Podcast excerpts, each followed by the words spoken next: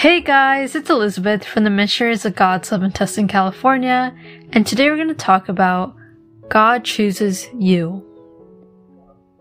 But before we dive into this topic, I invite you to find a quiet place to sit. Strain your back, relax your shoulders, and take a deep breath in.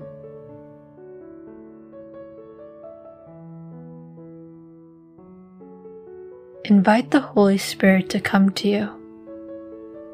Holy Spirit, please come to me and inspire me. Please be my guide throughout my day. Inspire me and guide me in my actions, thoughts, feelings, and whatever I do. May I only listen to your will and show me how can I love you more?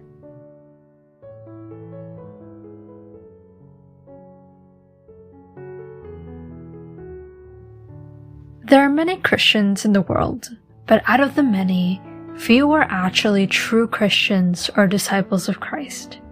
Many are invited by God, but few actually say yes to the invitation. Many of the times, those who have been called to serve feel undignified to be called his servants. They may think, God, why did you choose me? I'm so imperfect.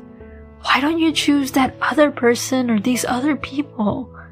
They're so much more qualified. But John 15 verse 16 reads, You did not choose me, but I chose you and appointed you so that you might go and bear fruit, fruit that will last, and so that whatever you ask in my name, the Father will give you.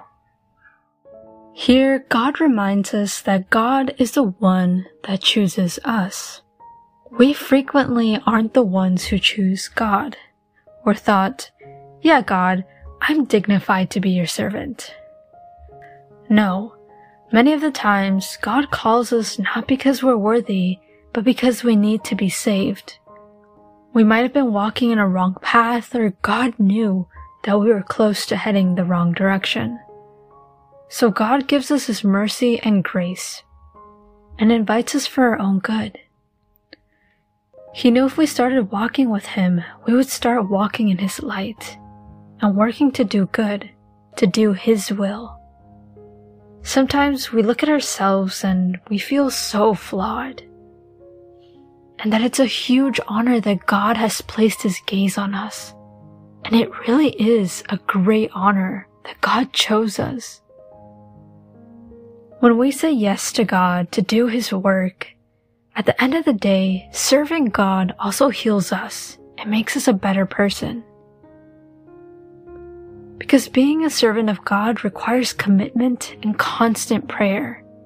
People are encouraged to pray for 15 minutes or ideally 30 minutes at the start of their day or when they can.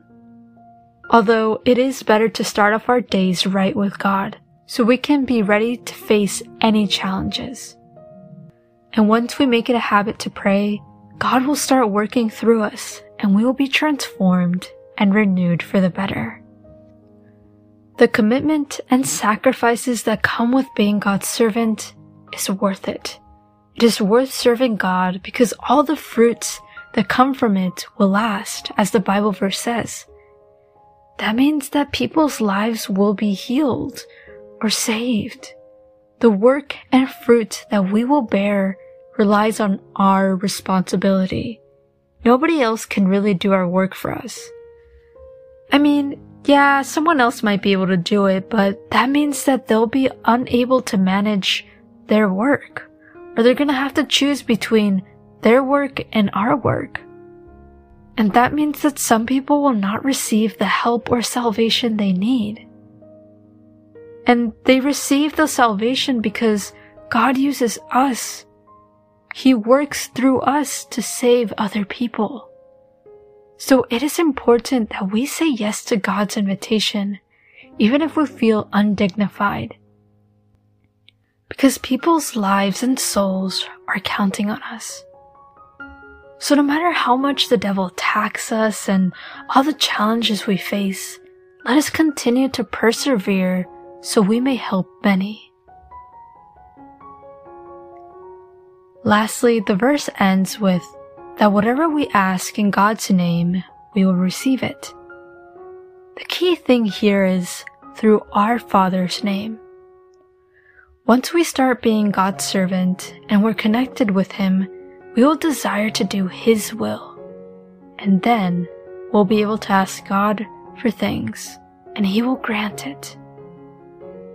He only gives us what we want if it aligns with His will. I invite you to continue meditating on this topic and tell God, Speak to me, O Lord, for your servant is listening.